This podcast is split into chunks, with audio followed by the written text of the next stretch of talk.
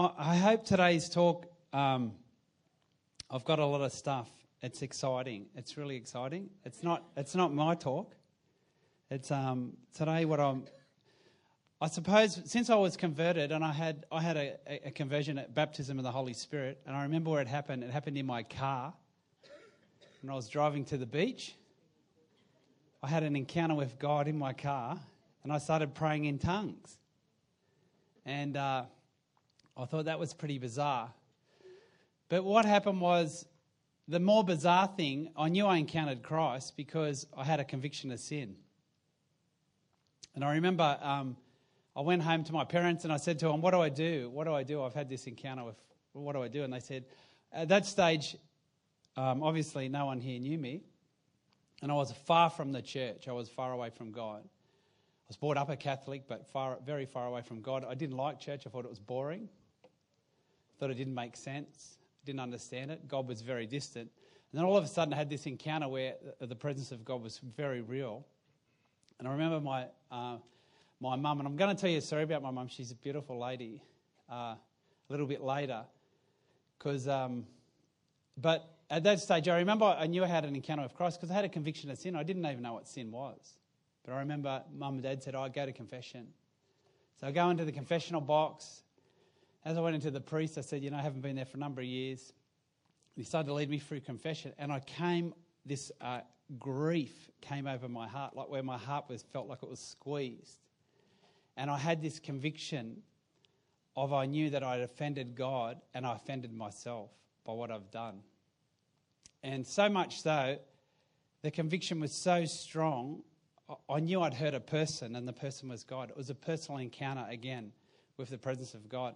I was 19, 18 or 19, and I remember tears welling up in my heart. Like, and uh, I wanted to get out of the confessional box because I was just going to lose it. And that's what I did. I got out, I got in my car, drove home, and I just bawled and bawled and bawled and bawled and bawled and wept, wept and wept and wept over my sin how I offended Jesus. It was this like, um, and that's how I knew that I encountered Christ because before, up until that stage, I never knew I had a, um, I knew something had happened to me, but I knew there was this conviction of sin. I knew what sin was, had an awareness of it, but I had this tremendous awareness of the love of God.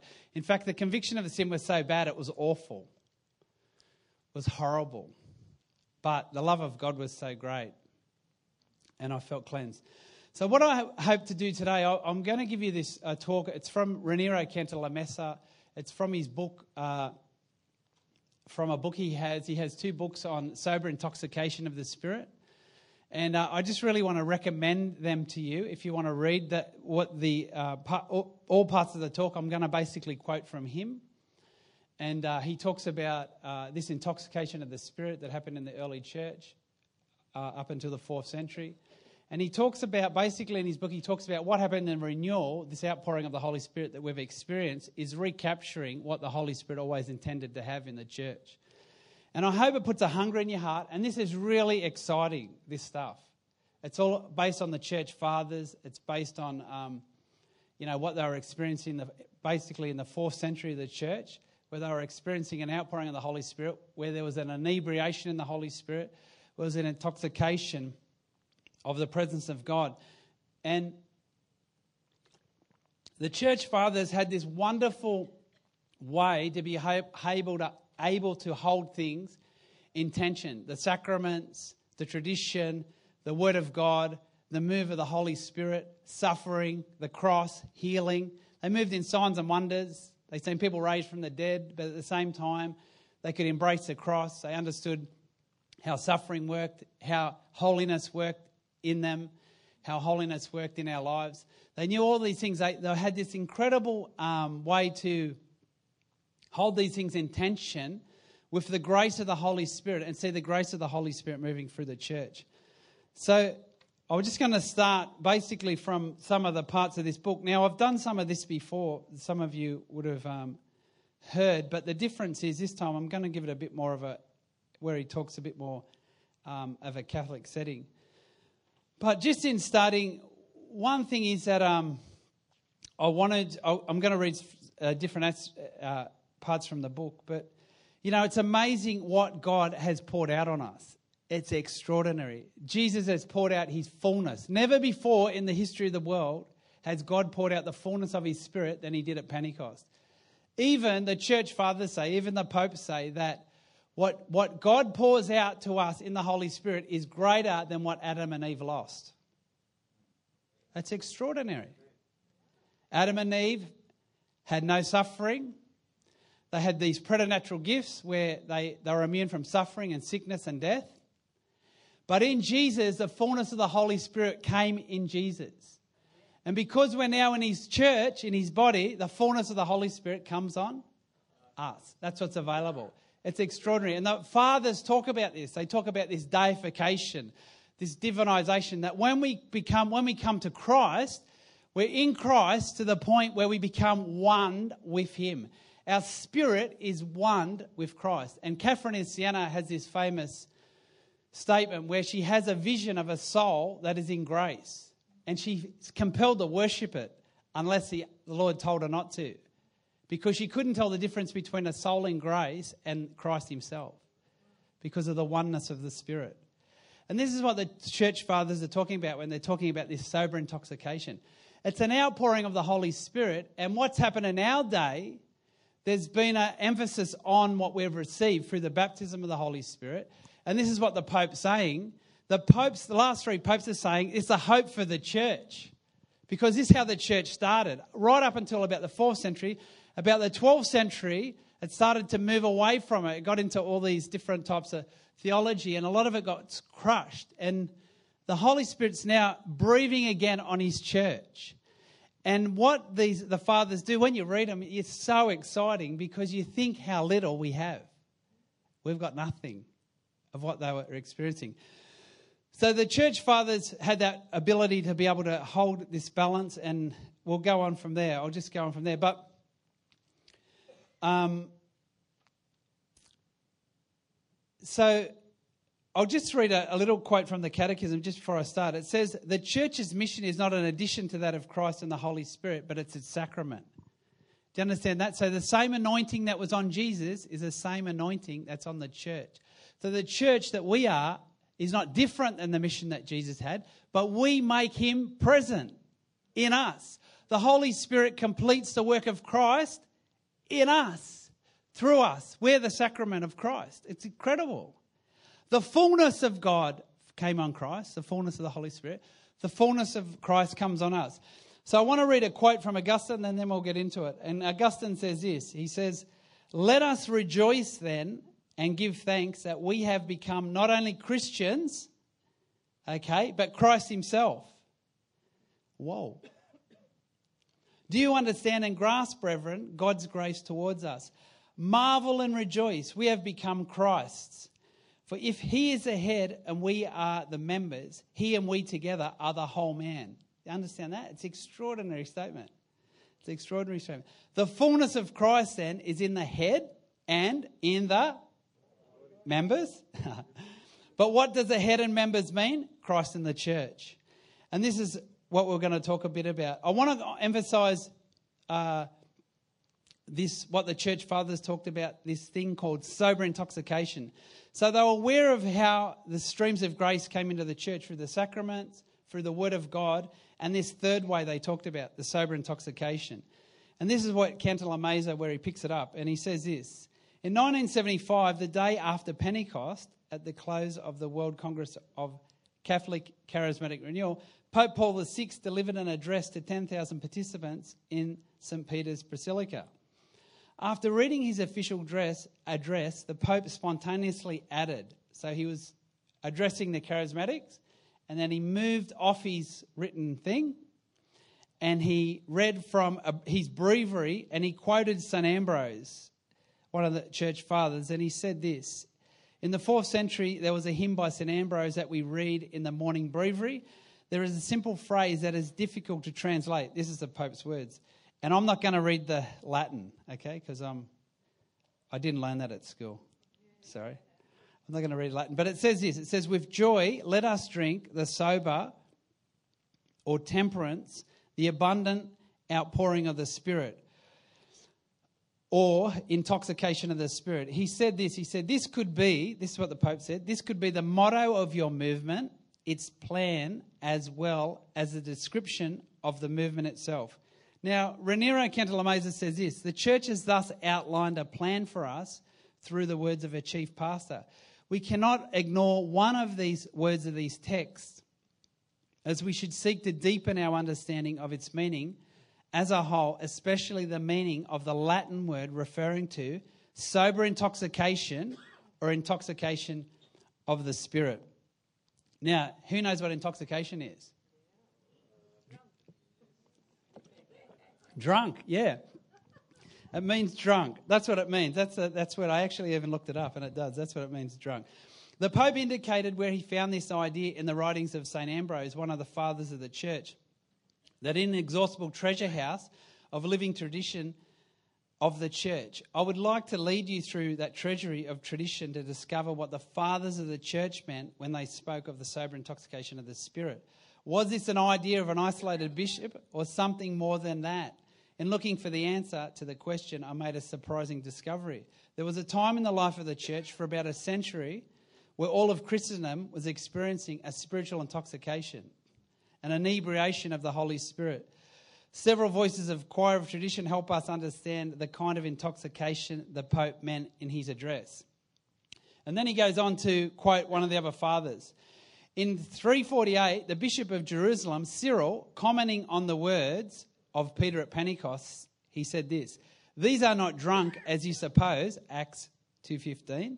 He said to the catechumens, they are not drunk in the way you might think. They are indeed drunk, but with a sober intoxication. And listen what it does, that coming of the Holy Spirit when He comes. Now, they're talking about, again, it's a yielding of the heart to the Holy Spirit. They talk about an intoxication of self when we yield our hearts to ourselves, or an intoxication of the Spirit when we yield our heart to the Holy Spirit. When we start to drink from our life, Romans 8 says, we find death, not physical death, but spiritual death. When we start to yield our minds and our hearts to the Spirit, we start to be intoxicated with this ineffable joy of heaven. This is what they're saying. It's incredible. It's incredible. Now, reading this, I come under incredible conviction how little we have, and I'm so hungry for more of it. What God wants to do.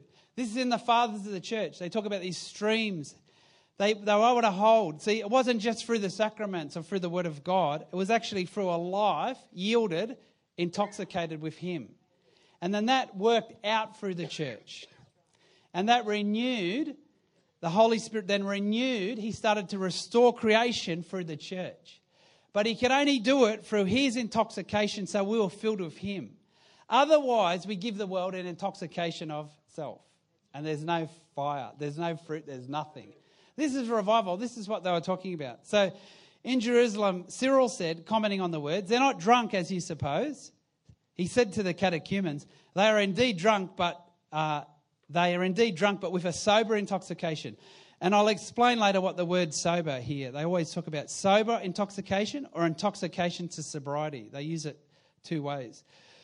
Which kills sin, gives life to the heart, which is the opposite of physical drunkenness, Drunkenness makes a person forget what he knows.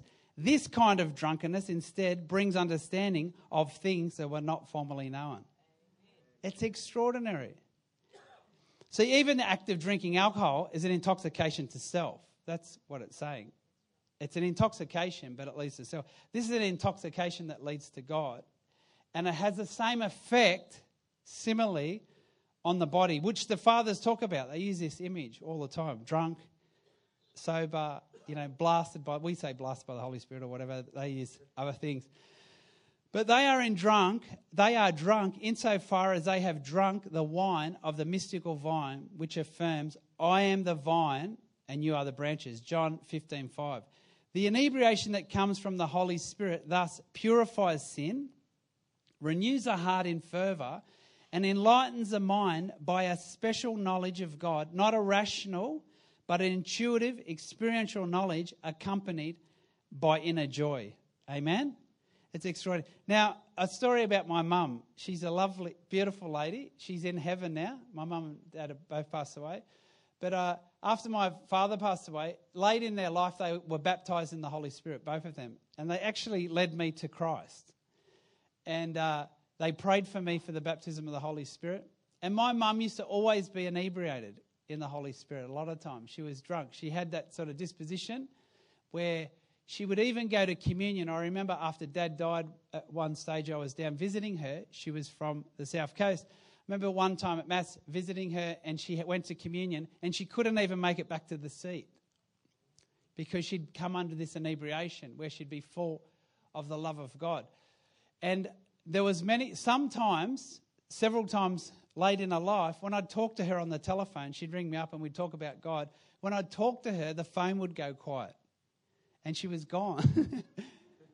and then she'd come back. I go, "Where have you been?" She goes, "Oh, I can't. You know, just it's too much. You know, like the love of God."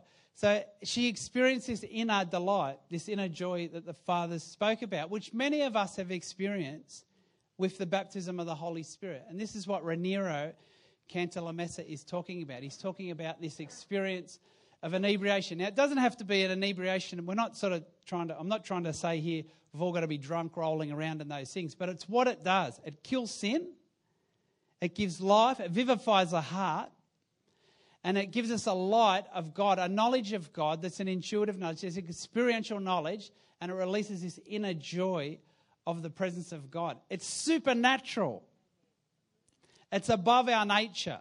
We're born of the Spirit. We're born of heaven. We're born of God. We have the nature of God coming in us. And by the nature of the Holy Spirit living in us, we cry, Abba. God's our Father. It's extraordinary what God's poured out in this uh, Holy Spirit. And the great thing with Cantalamessa, if you read his books, he talks about how it works with the charisms, how the sacraments works, how ecumenical work in the church, all these things. They, it's, it's held seeing a stream of grace. It's a stream of grace of the Holy Spirit. And as we move with Him, we see Him start to remo- uh, re- revive and uh, do His work through us. So then he says, uh, From Jerusalem, let us go to Milan. The Pope used a verse from the hymn from St. Ambrose, but this is not the only time that the Bishop of Milan spoke of a sober intoxication of the Spirit.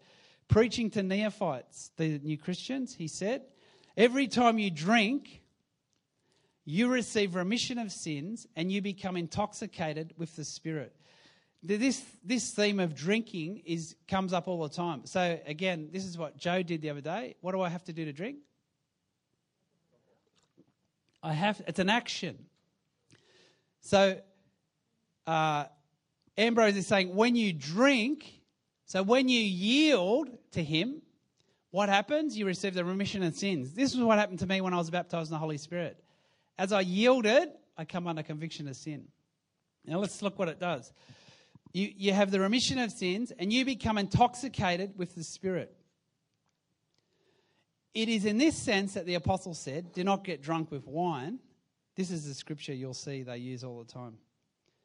Do not get drunk with wine, but be filled with the Spirit, Ephesians 5.18. He becomes intoxicated with wine staggers, but he becomes intoxicated with the Holy Spirit, is rooted in Christ. See, it translates you out of one kingdom into Christ's kingdom, and you start to experience the life of heaven. Heaven is in your soul. It's amazing. It's a taste, a seal of what we're going to receive. It's awesome. It is amazing. It's an intoxication where your heart is attracted to God because He created you for Himself. He created you for that we could know Him and know His love. Every one of us are created with this ability to know God, to experience His love and His life. That's what we were created. That's in our DNA. There's a crying, there's a longing in our heart for God. And this intoxication is the first process as we start to experience the love of God. So he says, he, be, he who becomes intoxicated with wine staggers, but he who becomes intoxicated with the Holy Spirit is rooted in Christ. And he says this How truly excellent is this intoxication which produces sobriety of the soul. Now, the word sobriety there, or sober, intoxication, or intoxication to sobriety, basically it means holiness. So when you experience an intoxication of God coming into you, you become like Him. So what was lost at the fall? We lost the likeness of God. We're made in the image and likeness of God. We lost original holiness and justice. What the Holy Spirit restored in Christ was the glory of God now came into man, and we were restored to the likeness of God. Remember, Jesus said in, Romans 8, it says that we're conformed to the likeness of the Son. So God restores what was lost, even in greater measure, because now it's in Christ, and we become, truly become, the temple of the Holy Spirit. It's not a theological thing, it's an experience of an organic union with the presence of God. It's incredible. It's amazing. This is what they say. So the Christians in Milan had the same experiences, the same experience as those in Jerusalem. The Holy Spirit, when received in the sacraments, and especially in the Eucharist, gives a soul a kind of intoxication that has nothing disordered and superficial about it.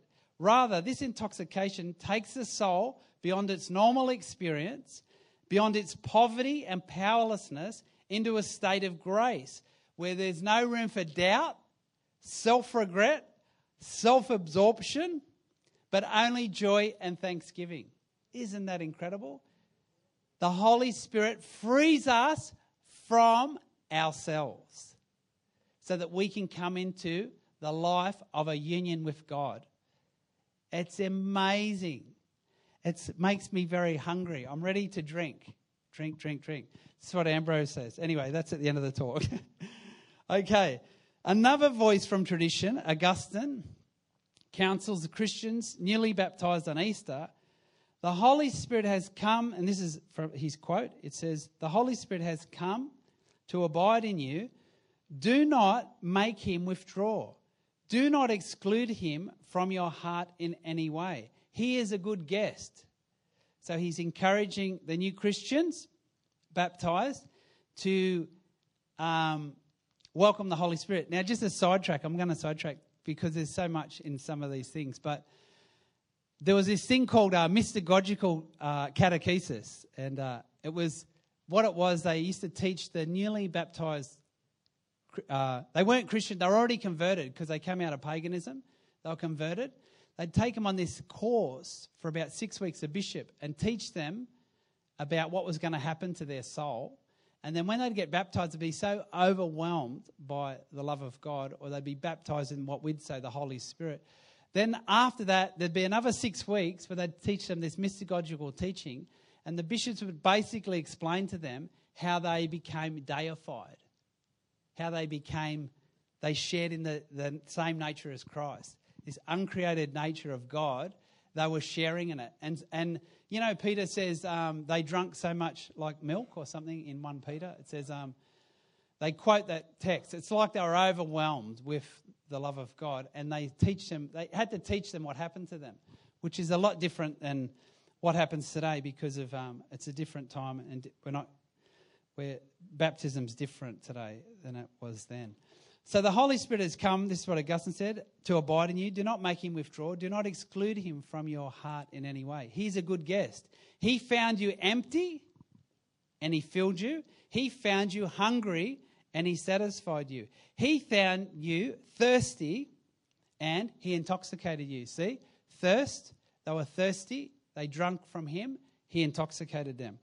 May you, and this is what he says, may he truly intoxicate you. The apostle said, again, the scripture from Ephesians 5, do not be drunk with wine, which leads to debauchery. Then, as if to clarify what we should be intoxicated with, he said, Be filled with the Spirit, addressing one another with psalms, hymns, and spiritual songs, singing and making melody to the Lord with all your heart. Uh, Ephesians 5:18 and he says this Augustine he says doesn't a person who rejoices in the Lord and sing to him exuberantly seem like a person who is drunk? And he says this I like this kind of intoxication. The spirit of God is both drink and light. That's what he says.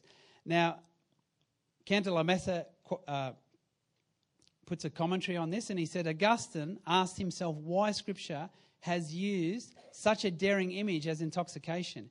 He concluded that it is because only the state of a man who is drunk so much as to lose his mind can give us an idea, even though, is it a, even though it is a negative one, of what happens to the human mind when it receives the ineffable joy of the Holy Spirit.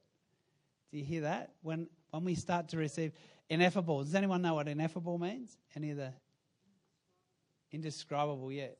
No words for it. So when we start, because God is, is uh, God is so other than us, He is infinite and we're not. When we start to receive the joy that's in Him, we explode. We can't contain it. It's ineffable. We can't put words to it. We, we, uh, we taste something. He says this He says, We receive the ineffable joy of the Holy Spirit. The mind recedes, the mind recedes and becomes divine we start to be led by what Paul says, the Holy Spirit. We're not led by reason now. Our spirit's yielded to God, and we start to be led, as St. Paul says, by the Holy Spirit. And he talks about this in detail, which I probably be, won't be able to get into. I'm sort of just hitting some of the high tide parts. He said, The mind recedes and becomes divine, becoming intoxicated with the abundance in the house of God tasting something of the goodness that is to come in the heavenly Jerusalem. When spiritually intoxicated, a person is out of his mind, not because he is bereaved of reason, as in the case of wine or drugs, but because he p- passes beyond reason into the light of God. So it's too, too much to contain. Is it amazing? Yeah? Yeah or not? Shakaraba. It's amazing. It is amazing. It's just, it's so much. So one of the things when I was when I after I'd been baptized in the Holy Spirit, one of the things that I really, um, it's been a bit of a pursuit of my heart. I, I and and not unbeen well, I don't know why because I'm not a scholarly person or a learned person, but I've always wanted to know where my experience fitted into the structure of the church, both theologically and historically. And when you start to read the church fathers, it was always there, this, this uh, in the church. When you see how they functioned and how they moved with God, it was always there. And that's sort of one of the passions why I'm sort of reading some of these things from them. These quotes, he says, from tradition are enough to give us an idea of an understanding of the Christian life at that time. Notice that the remarks did not apply to to the life of a privileged few, the mystics, but applied to all baptized believers. And they, even when they, they, they, they took this mystagogical uh, catechesis, it was to everybody that, what, that they were experiencing. Uh, it applied to all believers. The remarks were normally made to, he says, catechumens and neophytes, so new Christians. We are clearly dealing with a charismatic Christianity in which people, people fervently believed, along with all the New Testament, that, the, that grace is a beginning of glory and makes possible even now a kind of direct experience with God. And then he says this, it's great. The pastors of the church, far from being afraid of this enthusiasm, now Brian Wise taught me about this word, and the fathers talk about this word, enthusiasm. It's a Greek word and it's enthusos, yeah? And it means filled with God. It's not an emotional thing, it's actually what it means. It means to be filled with the presence of God. And they, you see it come up in their writings. The fathers uh, are far, far from afraid of this enthusiasm and trying to rein it in, nourished it and became its promoters and its pastoral guide. Historians generally call this the golden age of the church, of church history, but they do not seem to wonder where the extraordinary flowering of genius in the church came from.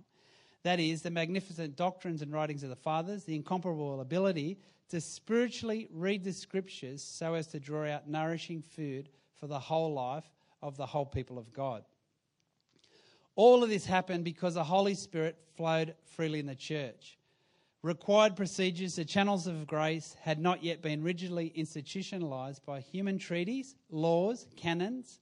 The confidence in the church was not in the efficiency of, of its organization, in being a perfect society, but in the presence of the Holy Spirit in our midst.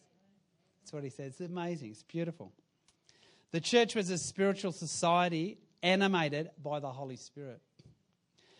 When Pope Paul VI proposed the idea of a sober intoxication, the highest leader of the church was asking us, this is what Chris said from the present Pope, as well as all Christians, to revive the experience of a spiritual enthusiasm in today's Christianity, similar to that which made the fourth century the golden age of church history. Amen. Now, I'm just going to go on. I've just got these topics. I've pulled it out of the book. That's the first. That was basically the first chapter. He has different chapters. I'm just going to talk briefly um, about this term intoxication to sobriety. Now, it's basically what it is. Uh, it's a cyclical pattern that they talk about the Holy Spirit. When the Holy Spirit intoxicates you and fills you with His life, it leads to holiness. And then what happens when you pursue God in that holiness? What, is, what does He do again? He pours out more. So there's a scripture that you see they use in John, I think it's John 1:16 it says out of the fullness, out of his fullness, so out of the fullness of Christ, he gives you grace for grace. And what they say is the grace is out of the fullness of God, as you come to God, you start to receive His Holy Spirit moving in your soul. As you start to respond to that, as your will starts to align with the will of God, He pours more grace. So as you respond out of the fullness of God that's on Christ, remember, He's the fullness, we're His body, we've got fullness. The fullness of God is available for us. But as the will comes in line with the will of God, God pours out his spirit. Otherwise, if our will doesn't, it doesn't. And this is what they're addressing. They're addressing. And they talk about we get caught in concepts, we get caught in channels of grace. But the heart doesn't drink. It doesn't drink. It's an intoxication where the heart, because of the fallen nature of man, the heart yields to itself and it's intoxicated to itself. And they're talking about these choices that we make. That as we make choices to yield to the Holy Spirit, we start to be intoxicated with the life of heaven. And it's not a, it's an incredible, powerful Christianity. And it's only that Christianity that they say that can renew the face of the earth. So they talk about this intoxication to sobriety. Now, because of time, I'm just going to read one part of what they do here. And this is how, this is how um, Cantalamessa says Jesus taught his disciples. He calls it the second path from intoxication to sobriety. Was the way that Jesus made his apostles follow. Even though they had Jesus as their teacher and spiritual director, that would have been good, wouldn't it? They were not before Pentecost in a position to practice the gospel precepts. Hear that? You can have Jesus here preaching, doesn't do anything. Well, it would, but but we've got to receive him. Remember, Jesus said to his uh, he said to the Pharisees, he goes, "You diligently study the scriptures because you think that by them you find eternal life, but you refuse to come to me and have life." See, they got caught in the concept. They were studying the scriptures, they were doing the things, but they refused to come and have the heart renewed. They refused to be intoxicated with the life of God. So this is what he's saying here. So he says, uh, he, even though he had, they had Jesus as their teacher and spiritual director, uh, they were not before Pentecost in a position to put into practice any of the gospel precepts. But when they were baptized with the Holy Spirit at Pentecost, then we see the transformation. See them transformed and able to undergo all kinds of hardships for Christ, including martyrdom. The Holy Spirit was the cause of their fervor rather than the effect of their fervor. Now, this is where the, the fathers talk about. People get caught in doing things for God, but the end result is never God. So it's a, it's a fervor. They try to do things to earn God, but he's talking about now there's an intoxication that leads you to fervor, that give your heart more to God, and you start to move out of that. So he says there's another. Um, uh, the Holy Spirit was the cause of their fervor rather than the effect of it. There is another motive that impels us to rediscover the path from intoxication to sobriety. The Christian life is not only the issue of growing in personal holiness, It's ministry and proclamation. Remember, I said the church is Christ's sacrament. Jesus wants us to proclaim his gospel in power. And that's why we need the intoxication of the Spirit. Because the Holy Spirit wants to complete the work of Christ through his church. That's how it happens. No other way does it happen. He's not just going to do it, he does it through his people. So the Holy Spirit completes the work of Christ through his people. And that's why there's this uh, image again they use of intoxication to sobriety. To accomplish these tasks, we need power from on high, or a word, a strong, he says, a strong Pentecostal uh, experience. Um, and I won't read this really good some some good stuff, but I won't read it. Okay, the third heading that I'm just going to address is this that the fathers talked about: the penetrating reign of the Spirit. And Cantor Cantalamessa says this: Where are the places today that the Spirit, the Spirit, where are the places that the Spirit acts today in this Pentecostal way? St. Ambrose exhorted us earlier with the words drink, drink, drink. But where do we find this water? Speaking of the Holy Spirit, whom those who believe in him would receive, Jesus proclaimed one day, and that day is today, it's not coming. Jesus proclaimed one day, Let anyone who is thirsty come to me and drink. And let anyone who believes in me drink. So the injunction or whatever it is, what are we drinking from? This is what this is what I'm convicted of myself.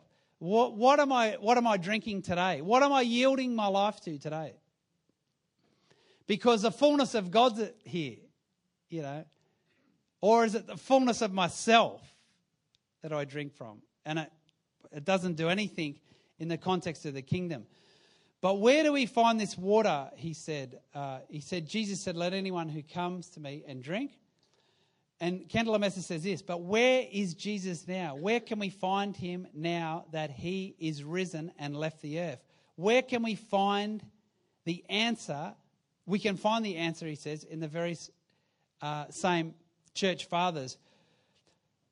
He talks about Ambrose here, who was a cantor par excellence of the sober intoxication of the Spirit. After discussing two classical places, so to speak, in which one could receive the Spirit, the intoxication of the cup of salvation and the intoxication that comes from the superabundant richness of the scriptures. So he talks about the two ways the sacramental way through the sacraments, and he talks about the abundance that comes through the word of God. So remember, I told you the story of my mum? She'd go to communion and nearly fall over. So that's a way to be intoxicated. But he's Ambrose here is addressing a third way, and this is interesting for us because it's the move of the Holy Spirit. Ambrose hints at a third possibility. There is also another intoxication which operates by means of the penetrating reign of the Holy Spirit. Such was the case in Acts of the Apostles when those who spoke in different languages seemed to their hearers as though they were full of wine. After noting the ordinary way of being intoxicated by the Spirit, Ambrose, and Ambrose adds an extraordinary way, extraordinary in the sense that it is not predetermined or instituted that consists in reviving the experience the apostles had on the day of Pentecost. It doesn't come through an institution, it comes through what you're drinking. It comes through where you're yielding your heart. It attracts the presence of God. It's a choice. This is what he's saying. It's not instituted, it comes from a heart yielding, a heart thirsty, a heart wanting to drink. So he hints at this third possibility and he tells his audience this um, it revives what happened on the day of Pentecost. Ambrose um, Cantalamessa says this He obviously did not add this third possibility to tell his audience that it was not for them, but had been reserved only for the apostles and the first generation of Christians. On the contrary, he intended to inspire the faithful to have the experience of the penetrating reign of the Spirit that occurred at Pentecost. The Second Vatican Council spoke from the same perspective when it declared it is not only through the sacraments and the ministration of the church that the Holy Spirit makes the people makes holy the people. He also distributes special graces among the faithful of every rank. The possibility of having the Spirit in this new personal way, which depends solely on God's sovereign and free initiative, is therefore open to everybody. It's here. That's exciting. It's here. And he says this this is from Cantalamessa's words. And woe to us if we fall into the equivocation. I don't know what that word means. Someone can tell me. Equivocation of the Pharisees and scribes of Jesus' time.